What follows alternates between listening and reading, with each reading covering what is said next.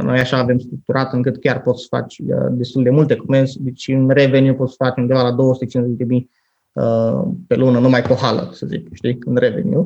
Salut și bine ai venit la podcastul Banii Vorbesc, podcastul pentru educația ta financiară. Acesta este episodul numărul 9 din sezonul 5 și astăzi stau de vorbă cu Ștefan Popa, fondatorul HelpShip.ro.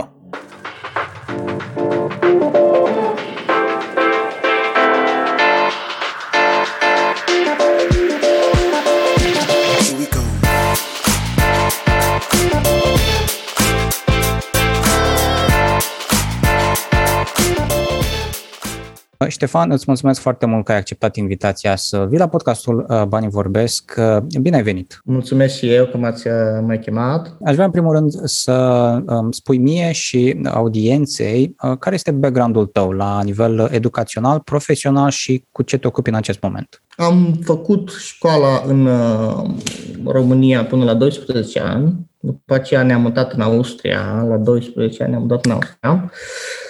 În Austria se face, încă este, în România nu mai este, este școala, cum se cheamă, școala profesională. Aici nu mai este, știu cât de câțiva ani.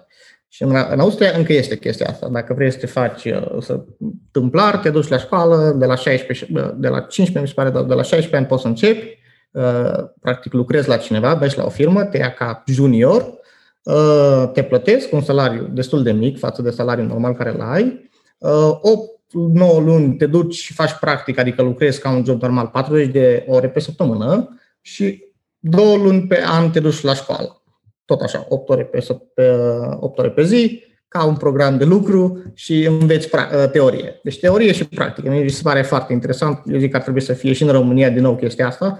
Ești până la urmă și ai o meserie. Acum faci liceu, mergi la facultate și n-ai făcut nimic până la urmă și te apuci de faci cu totul altceva. Și în cazul meu, eu am făcut frizerie. Cu asta am început, la 16 ani, am fost frizer, am lucrat la unul dintre cele mai bune saloane din Graz, în Austria, și acolo am învățat să tund. Deci un an jumate, să zic, am făcut asta și după aia mi-am dat demisia și am început cu a doua parte din cu ce am început să fac. Cu network marketing. Deci așa am început eu un business, am fost având clienți la tuns, cineva mi-a spus de network marketing și așa am început. Mi-am dat demisia în Austria și așa am revenit în România și am început chiar în Oradea unde sunt acum, am început să recrutăm oameni și să facem tot felul ce e de făcut în network marketing. Și atunci, practic, ai început, ți-ai dat demisia, ai început cu zona asta de network marketing, te-ai întors în România. Ce s-a întâmplat după aceea? Ce fel de traseu ai avut până în momentul în care ești acum? După aceea, prin intermediul network marketing, am cunoscut niște persoane care vindeau un produs de network marketing, mi-a arătat el acolo, bă, uite, faci un site pe Shopify și dai boost post la reclame. Asta m-am învățat. E un tip din Anglia. Am făcut chestia asta, în prima lună am făcut 10.000 de euro în vânzări, asta cu doi frați din ai mei. Asta a fost în 2015, cred, sau 2016. Destul de early față de, adică era destul de diferit e-commerce acum 5 ani, 6 ani față de acum. Și de acolo am început să fac e-commerce, practic. Și ai zis de 10.000 în prima lună doar cu boost post și pentru cei care nu știu, boost post e cea mai simplă metodă de a plăti undeva, să zicem, în Facebook Ads pentru o postare să ajungă la mai multe persoane. Bun, și ai făcut lucrul ăsta și ce ți-ai spus? Ai zis, bă, parcă merge mai bine ca la frizerie aici. Da, merge mai bine ca la frizerie și merge mai bine ca network marketing. Da, deci nu, la network marketing creasem o echipă destul de mare, aveam 1.000 și ceva de oameni înscriși. Mergeam în toată, chiar unul din fratele meu era chiar în Constanța și făcea chestia asta. Și nu, vorbeam toată ziua asta, făceam evenimente, hoteluri, mergeam prezentări. Am vorbit cu, 3.000-4.000 de oameni în tot timpul la un an jumate. Acolo am învățat poate să citesc oamenii. Dar nu știam foarte multe. Sincer, eu eram așa puțin, nu prea aveam încredere. Mai mult fratele meu mai mare a început au avut mai mult încredere. Știu că tras de mine și de celălalt frate să începem. Și nu, după aia tot am scalat, am luat mai multe produse, tot am dat, am crescut și am făcut, nu știu, câteva 150.000, cred că în primul an, ceva de genul, vânzări. Și magazinele astea de tip e-commerce funcționau toate în sistem de dropshipping sau aveați și stocurile voastre de unde livrați? Nu, deci din start luam produsul nostru, stoc, noi așa am învățat, am făcut și dropshipping în anii mei de e-commerce, dar luam, deci nu puteai să le iei din China, era un produs din America, un produs foarte bun și venea din America, era standard european și tot, era produs cosmetic. Și efectiv îl împachetam noi, deci nu, noi îl împachetam, noi îl duceam la curier, deci era pe vremea când scriam AWB-urile de mână. Aveam comenzile pe Shopify și scriam AWB-ul de mână la Urgent Cargus, cred că cu ea am început, scriam frumos de mână AWB-ul.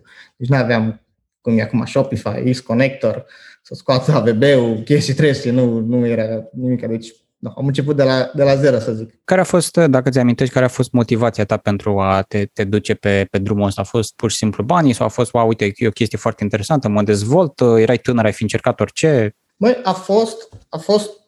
ne-a plăcut că am făcut bani, dar nu știu ce a fost în capul meu la vârsta aia, cred că la 18 ani am început. M-am gândit că, bă, uite, zic, fac bani și stau acasă, știi? Așa m-am gândit. Eu eram foarte mult pe drumuri și am zis, noi m-am căsătorit la 21 de ani, apropo, deci am vrut să am familie și am zis, bă, uite, eu să-mi merg pe ceva unde stau acasă, știi? Pot să stau acasă cu copii, pot să fac, încă n-aveam copii, pot să stau acasă cu copii, deci asta m-am gândit eu în prima fază și aia m-a atras pe mine la e-commerce, sincer. Bănuiesc că inițial o afacere mică se crește, scalează în timp. Care a fost momentul pentru tine când ai zis, băi, asta ar putea să fie într-adevăr un business din care să mă retrag sau care să mă aducă un venit ok? A fost, nu știu, după prima lună, primul an? Măi, a fost cam după 6-9 luni, să zic, cam așa. Deci, eu am prieteni acum care încep e-commerce și acum 2-3 ani, deci s-au chinuit până să găsească un produs. Noi, la mine primul produs, primul produs s-a vândut. Deci am avut noroc pe partea asta, poate dacă nu mergea, poate nu mai făceam asta, poate mă lăsam, dar no, cam după 6-9 luni am început să facem bani și am zis, bă, ok, suntem buni. Deci eu mă uit în spate acum și landing page-ul care l-am făcut, deci noi am făcut practic landing page, eu nu știam, dar acum dacă mă uit în urmă am făcut landing page, am pus un produs mai scump, la 120 de euro îl puneam lângă produsul care îl vindeam noi, produsul scump, nu l-aveam în stoc. Am pus lângă și era contractul așa de mare încât oamenii cumpărau produsul care îl vreau noi și care îl aveam în stoc. Deci am făcut niște chestii de marketing care noi nu știam la momentul respectiv, dar a fost foarte inteligent.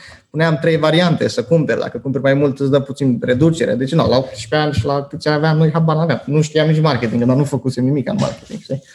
Și ai luat și ai zis, ok, după 6 luni ai zis, ok, asta e ceva mai serios, nu este, să zicem, pur și simplu un hobby. Și după aceea ce ai făcut, pentru că în contextul celălalt, să spunem, de dropshipping, teoretic, să spunem, ar putea să fie o singură persoană care să se ocupe de un astfel de magazin. Îmi imaginez că în business-ul tău sau business-urile astea pe care le-ai avut, nu erai doar tu.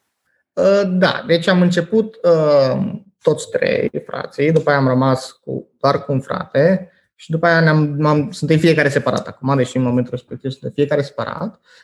Am mai avut un partener în 2018 și 2019, am mai avut un partener cu care am făcut destul de mulți bani. Ne-am despărțit, amicabil, dar am făcut și dropshipping, dar tot timpul am făcut și partea asta de comandă, comandam din China sau Dragonul Roșu și trimiteam. Deci am făcut tot timpul și chestia asta. Nu pot să zic că am făcut dropshipping, deci nu prea vreau să mă asociez cu partea de dropshipping, că am făcut sume, eu nu știu, 150.000 de euro în total în dropshipping. Niciodată nu mi-a plăcut, nu aveam control, întotdeauna nu mi-a plăcut să cumpăr și să fac. Și e chestia asta de Amazon e aici, vrea să-ți livreze în 2 ore și eu vin aici și vreau să-ți livrez dropshipping din 2 săptămâni, știi? Mi-am zis, ok, hai să mergem în direcția în care să livrez produsul la client mai repede, știi?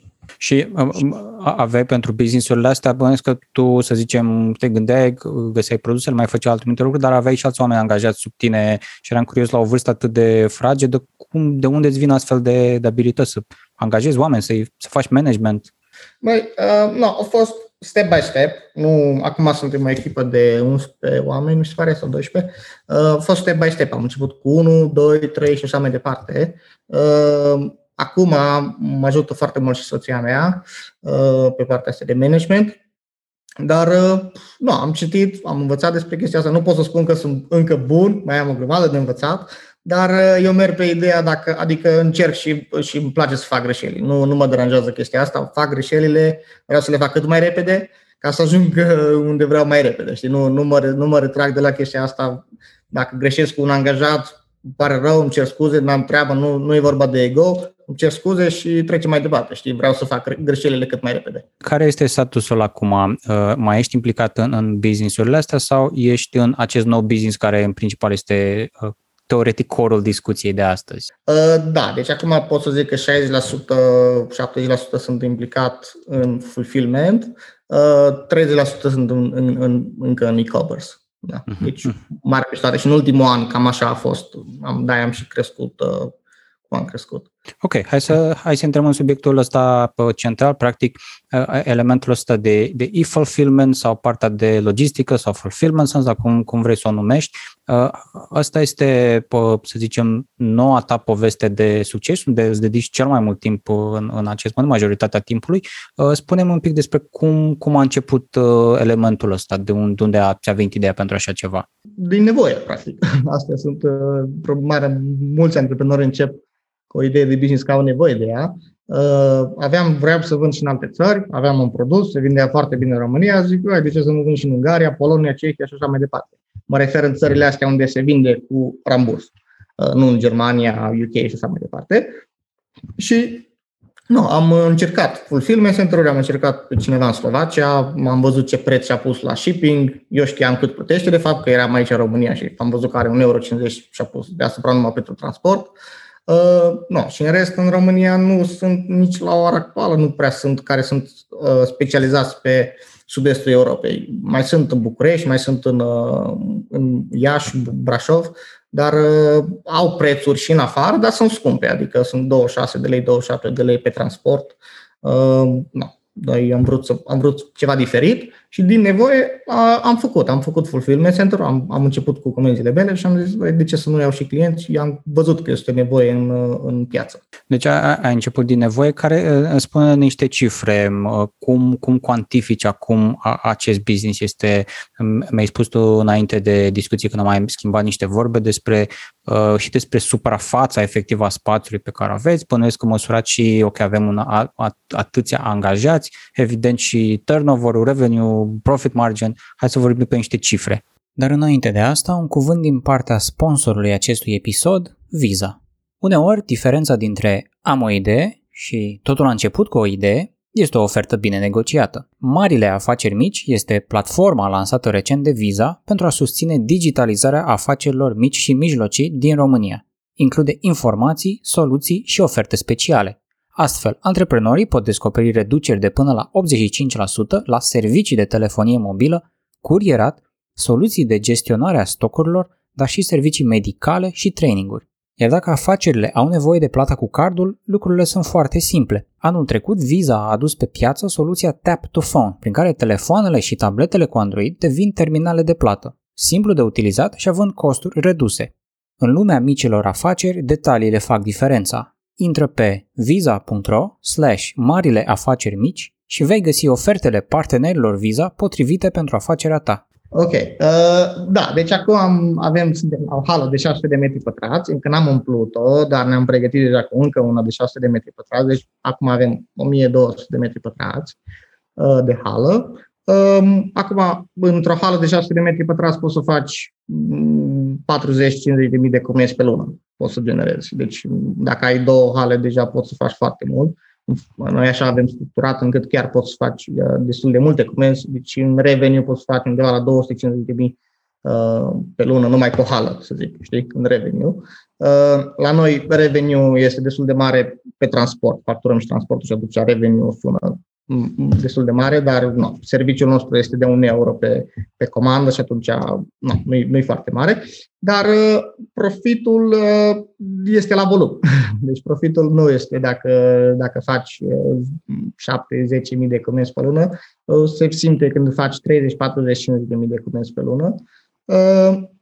Acum, deci ne-am dublat în fiecare an, în ultimii 2 ani le-am dublat business-ul. Acum deja am făcut, luna asta o să facturăm, am făcut cât am anul trecut, în 4 luni am făcut cât am anul trecut. Deci încercăm să ne triplăm anul acesta pe partea de revenit. Și practic aici, tot din ce îmi povestești tu, ai trecut, să spunem, dintr-o zonă în care cumva tu ești clientul la furnizor pentru mai mulți clienți. Ai acces la toți, ai o piață de desfacere, între ghilimele, mult mai largă și servisați doar partea de România cu acces către Europa, anumite părți din Europa?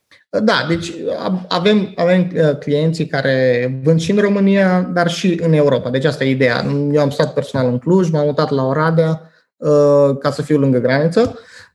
Avem mașina noastră care merge în fiecare zi în Ungaria, pentru Ungaria și alte vehicule care merg în celelalte țări și livrează avem prețuri aproape ca în România, în toată sud-estul Europei, deci cu 50 de cenți, 80 de cenți mai mult ca în România, prețul de România. Deci sunt foarte, foarte accesibile și lucrăm tot la timp, la transferuri de bani mai rapide, tot la asta încercăm să optimizăm și da, dar să avem și clienți care livrează foarte mult pe România și nu vor să aibă un birou al lor angajați, mai ales în momentul ăsta, nu știu cum merg reclamele, dacă ai 1000 de comenzi, dacă ai 50 de comenzi, tu ai spațiu, plătești chirie și așa mai departe.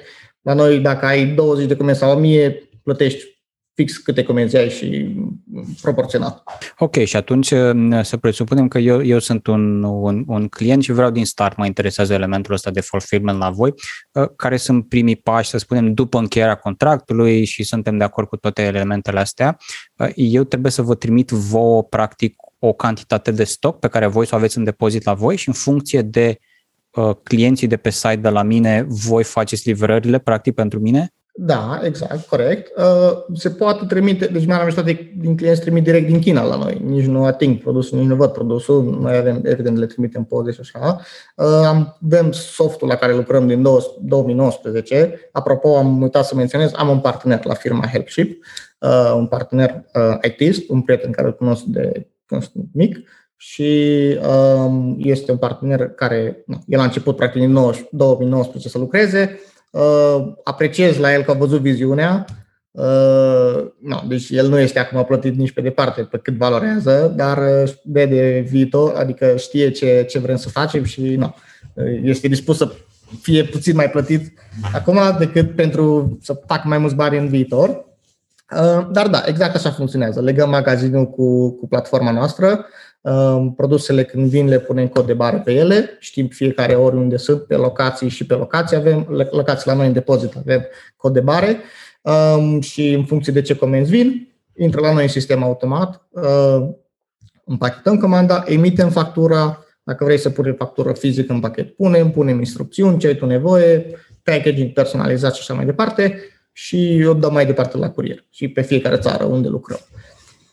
Totul e automatizat, de la facturare, la încasare, la încasarea facturii, când primim banii automat ți se încasează factura la tine în Smart Bill sau FGO sau ce folosești. Și voi practic puteți să reprezentați un partener invizibil, adică în funcție de ce discutați, sau poate asta este planul, modelul clasic, nu va apărea vreundeva în factură, în packaging, faptul că voi v-ați ocupat de această livrare. Apare pe AWB, dar apare, nu ne interesează pe noi să apare, putem să scoatem, putem să punem numele clientului, dar de obicei nu prea vor, adică nu că nu prea vor, nu interesează, apare de fapt și numele nostru și firma lor, deci cam noi suntem oarecum ca un fel de curieri sau ne ocupăm de logistică, deci pe factură nu apărăm nicăieri, doar pe AWB e un nume acolo. și adresa noastră de unde livrăm, evident. Ok, hai să vedem cumva în două direcții. Prima ar fi, ai spus mai devreme, faptul că, ok, a început dintr-o nevoie, da, ca și la alți antreprenori.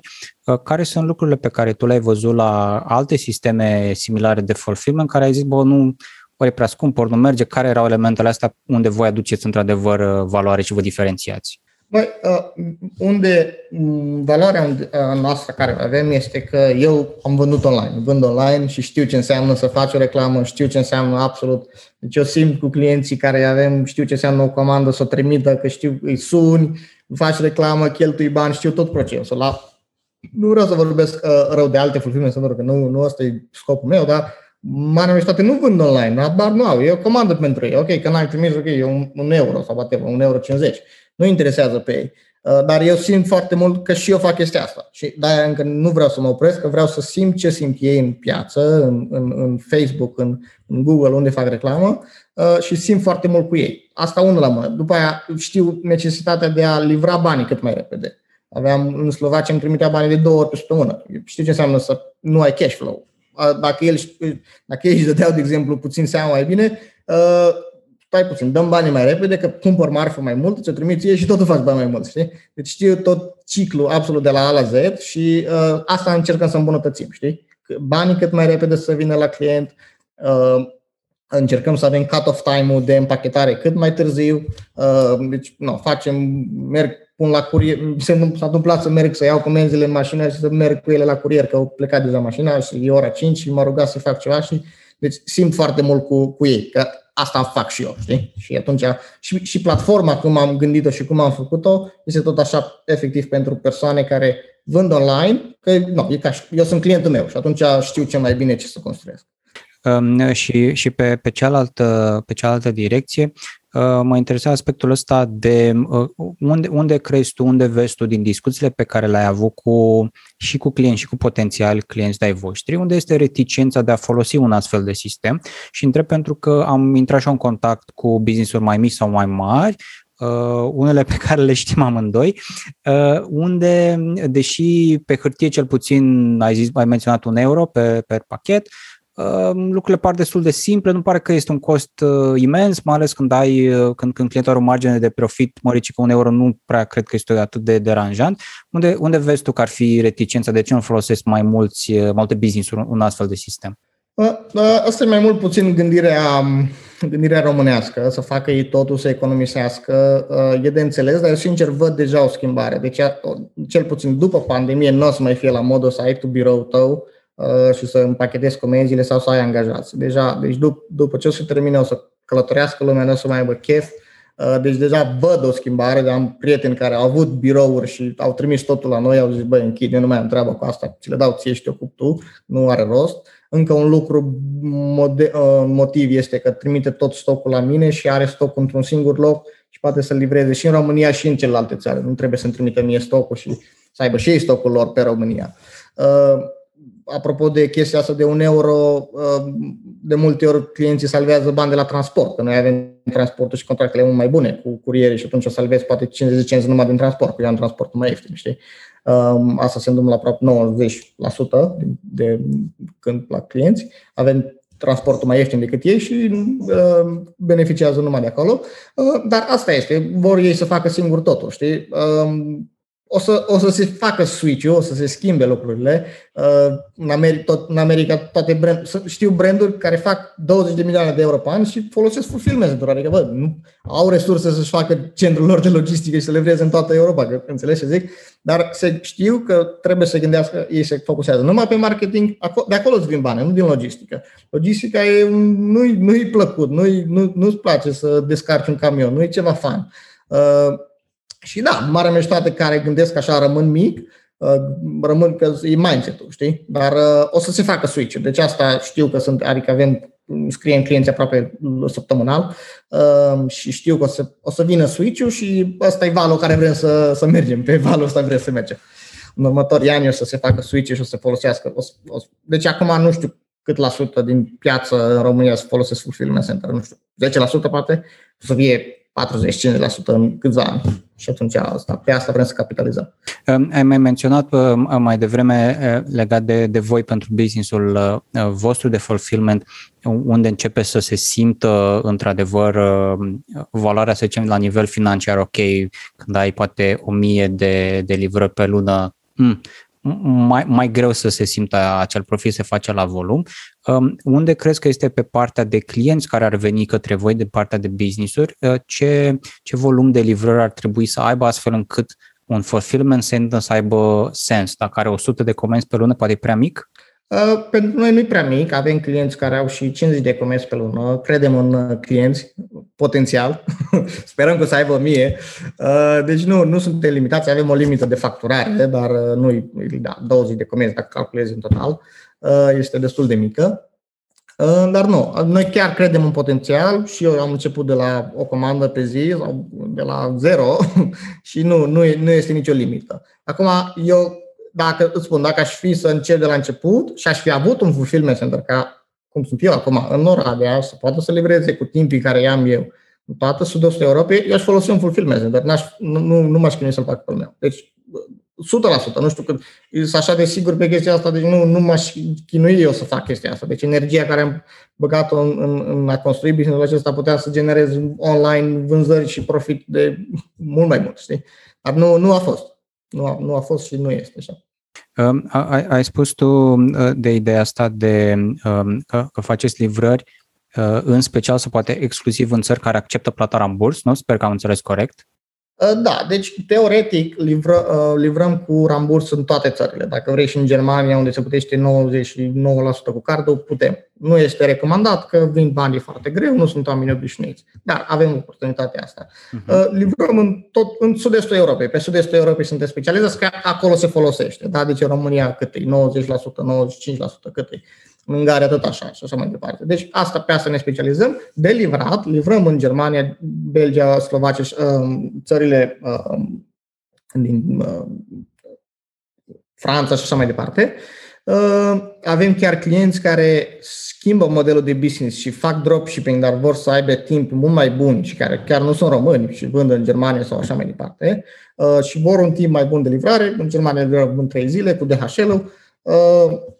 Atunci trimite stocul la noi și livrăm și acolo, fără ramburs. Deci o să fie partea asta de clienți care vor să se extindă în alte țări. Practic, ai un produs care se vinde în România, îl traduci, e aceeași chestie, doar un domain diferit și o pagină de Facebook diferită sau ce faci, și vinzi și în alte țări cu ramburs. Apropo de asta, în România este cam cea mai mare competiție. Deci eu vând în cam toate țările, în România e foarte mare competiție. Deci dacă ai fi surprins dacă vinzi în alte țări că îți reclamă mai ieftină și așa mai departe. Mi se întâmplă destul de des. Dar da, încercăm pe partea asta de cash on delivery, dar și partea asta de branduri mari care o să livrăm pentru ei în Germania și țările astea mari, Anglia și așa mai departe. Și atunci, poate din prisma, încerc să mă pun în rolul unui business care care ar fi reticent să folosească un fulfillment center și ar zice, da, ok, știi Ștefan, dar uite ce se întâmplă dacă persoana are un retur sau refuză să plătească sau cât de repede mi se întorc banii. Cum gestionați astfel de întrebări? Practic, cât de repede dacă este livrat produsul, nu știu, să spunem în 2 zile produsul din România ajunge la client, nu știu, în Ungaria, cât de repede văd eu banii ca și business în cont? În Ungaria este aproximativ ca în România, deci 5 zile. Dacă livrezi luni, vineri îți vin banii. Deci e destul de ca în România, chiar GLS folosim aceeași firmă de curierat, deci vin destul de bani. În Polonia avem tot așa zilnic, în Polonia undeva la 10 zile îți vin banii chiar în cont eficient, efectiv. Deci undeva pe acolo. Ungaria e ca în România, să zic. Ai menționat tu mai devreme despre aspectul ăsta al pandemiei și cum este într-un fel de great equalizer sau ne va face un upgrade la ceea ce înseamnă mentalitate în primul rând, nu doar de funcționare sau modul în care luăm anumite lucruri și le combinăm. Ce s-a întâmplat pentru voi în perioada asta de pandemie? A fost efectiv un boom pentru toată lumea să se digitaliza sau a fost greu să, nu știu, să scalați sisteme, procese? Da, evident, pentru noi și pentru cei care vând online, bănescule au fost foarte ok, le-a mers bine pandemia. Eu simt cu piața, cu restaurantele, simt cu antreprenorii, îmi pare rău, chiar îmi place să merg, să ies, simt cu ei, sălile sunt închise, mi-e milă de ei, dar nu, asta e business-ul. No, pe online, evident, toată lumea știe că merg foarte bine. Fix când s-a anunțat pandemia, martie, februarie, am avut niște vânzări foarte, la costuri de reclamă foarte, foarte mici. Deci a fost ok pentru noi și pentru Fulfillment Center. A fost foarte ok. Uh-huh. Oarecum zic cu asta cu părere de rău că no, mă face să mă simt prost, că la alte business-uri știu că le mers mai rău sau multe sau și închise sau mai departe. Și vezi practic acest trend că o să crească sau o să mai scadă un picuț, ok, se mai vaccinează oamenii, mai trece un an, mai trec doi, din lucrurile pe care le mai vedeam și eu pare că, sau poate în bula mea, pare că românii sunt foarte dornici să se întoarcă la normal, tot discută despre acest normal și despre comoditate, practic, în loc să vorbească despre adaptare și despre ok, ce putem să facem un noul context. Cum vedeți voi pentru partea asta de e-commerce și fulfillment center, să zicem, peste 2 ani, 3 ani? Cu siguranță, nu cred că o să mai dureze mult. Deja în America s-a făcut primul eveniment cu stadion plin la UFC, deci full, unul lângă altul. Dacă vrei să porți mască, nu porți, dar dacă vrei, portai să porți. Deci nu cred că o să mai ținem minte de obicei ce e în America o să vină și la noi. Deja se deschide stat cu stat din ce mai mult și nu cred că o să mai dureze mult. Cred că în vară o să fie destul de deschis și de lejeră treaba. Dar da, asta sper și eu, să se vaccineze lumea dacă asta vor și atunci să ne lase să facem ce vrem. Acum, când vorbim de 2-3 ani... No, deci practic ce a făcut? COVID-ul a accelerat practic toată digitalizarea și acum sper ca business-urile care nu au fost așa de mult pe social să intre pe social, că am văzut că le e greu dacă ai treci numai din ce trece prin fața magazinului. La nivel poate mai punctual, ce obiective v-ați setat la nivel de business, respectiv business-uri pentru acest an 2021? 2021 vrem să avem 60.000 de comenzi pe lună, 24 de luni vrem să creștem la 500.000 de comenzi pe lună, cam asta e goalul, spre asta tragem. Până acum suntem on track să facem 60.000 de comenzi pe lună. Cam asta este pe partea de comenzi. Noi efectiv calculăm în comenzi. Că vrem, nu neapărat un revenue. Mai avem doar câteva întrebări pentru tine astăzi. Una dintre ele ar fi, dacă ar fi să te uiți în trecut la toată experiența de business pe care ai acumulat-o până acum, care consideri tu că a fost cel mai mare eșec financiar pe care l-ai avut, eșec de business, și cum ai trecut peste un moment de genul ăsta? Eșec, sincer, nu am avut, nu pot să zic că încă am avut. Da, eu încă mă consider antreprenor... cum să zic, foarte tânăr, în sensul că n-am avut niciun eșec până acum. Consider că sunt foarte bun, că învăț din greșelile altora și încerc să nu fac ce nu merge. Merg doar pe ceva ce, nu că sunt sigur la 100%, dar e ca o haină care, îți cumperi o haină care chiar îmi place, nu care e așa jumate. Și deciziile astea le iau și în business, știi? Nu vreau să cumpăr ceva și să o nu o port, știi? Am pe ideea să merg și în business și cu partenerii care aleg, nu mă arunc oricine, un partener poate să, pe cât de bun poate să fie, poate să intri și în faliment cu el, știi?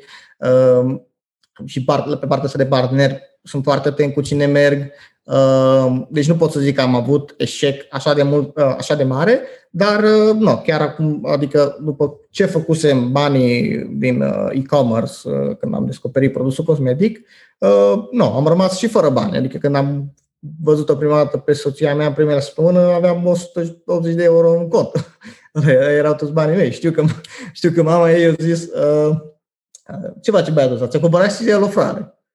Și m-am enervat și m-am dus și am cumpărat o brățară de 100 de euro și mai aveam 80 de euro în cont. Deci asta, acolo pot să zic că a fost my lowest point. Dar după aia cred că mi-am luat un job timp de 3 luni am lucrat pentru cineva și am făcut reclamele. Și de atunci am crescut. Deci pe partea asta nu pot să zic că am avut nu știu ce eșec. Acum, un sfat... care aș putea să-l dau este, nu știu, eu cred că am câștigat foarte mult cu naivitatea mea. Nu am fost foarte atent la detalii, am zis, vreau să merg, ok, hai să fac, Și m-am dus înainte, adică dacă, nu știu, atât am trecut prin partea asta, pe partea de logistică și cu fulfillment center, dacă îmi spuneai acum, la început probabil nu făceam, știți, sau dacă aș fi început de azi, poate n-aș începe, poate, dar dacă aș fi avut mai mult capital sau probabil, nu, deci am început dintr-o cameră cu 30 de metri pătrați, vreau să fac un fulfillment center, știi, așa am început, și după aia te-am tot mutat și am crește și am crescut. Dar naivitatea, cred că asta este un lucru care te ajută când ești tânăr și nu, știam că orice o să fac, nu, am timp să mă duc, pot să mă duc să-mi iau un job oricând vreau, știi, hai să încerc și dacă nu, nu. Oricum, la mine a fost puțin mai ușor că e-commerce-ul a susținut business-ul de fulfillment și atunci s-a ajutat unul pe altul. Mă mai interesa să te întreb din perspectiva de persoană, la nivel personal, nu la nivel de business sau profesional. Ce ți-amintești tu, ce fel de lecții financiare sau de business ai primit de la părinți, de la bunici, de la frați? Am învățat ce să nu fac cu banii. Nu pot să spun că am învățat nimica de la ei. No, am crescut într-o casă, suntem 6 frați și o soră. Am crescut într-un apartament cu 2 camere în Ploiești, până ne-am mutat în Austria. Acolo ne-am mutat la o garsonieră. Downgrade. Practic 7 persoane cu părinții, 9 persoane într-o garsonieră. Am stat un an și ceva în Austria. Nu pot să zic, deci nu am avut părinți bogați, nici acum nu sunt bogați, nici bunici. La mine a fost doar dorința. Eram la școală, mă uitam la alții că aveau bani să-și cumpere un corn, eu nu aveam, deci dorința am încercat să fac, am vrut să fac bani. Și acum când vorbim de bani, motivul meu pentru care lucrez nu mai sunt banii, deja am ajuns la un nivel în care pot să trăiești bine, nu trebuie foarte mulți bani să trăiești bine, trebuie câteva mii de euro să trăiești. Faci, ții ultimul telefon dacă vrei, mănânci în restaurantul, în fiecare zi 3 mese pe zi, ție ce mașină vrei, știi? Nu trebuie foarte mulți bani. Dar, cam pe partea asta de bani, nu am avut de la cine să învăț și, foarte mult am citit, foarte mult interviuri, de acolo am învățat despre bani.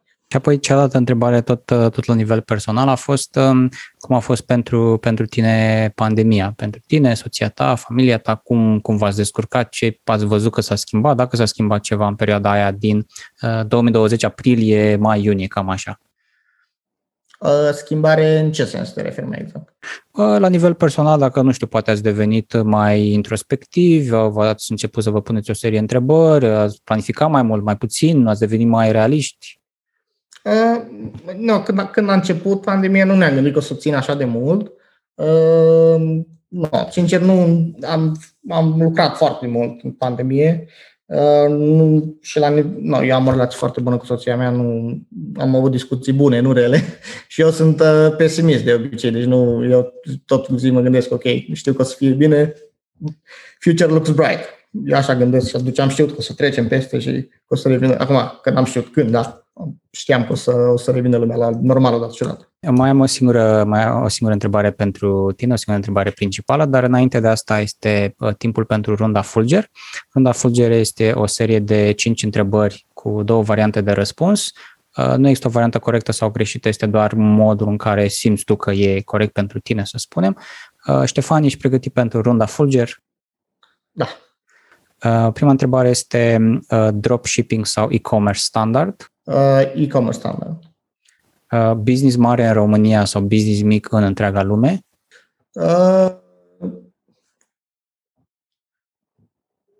Îmi place România. Business mare în România. Un prânz cu Jeff Bezos sau cu Warren Buffett? Cu Jeff Bezos.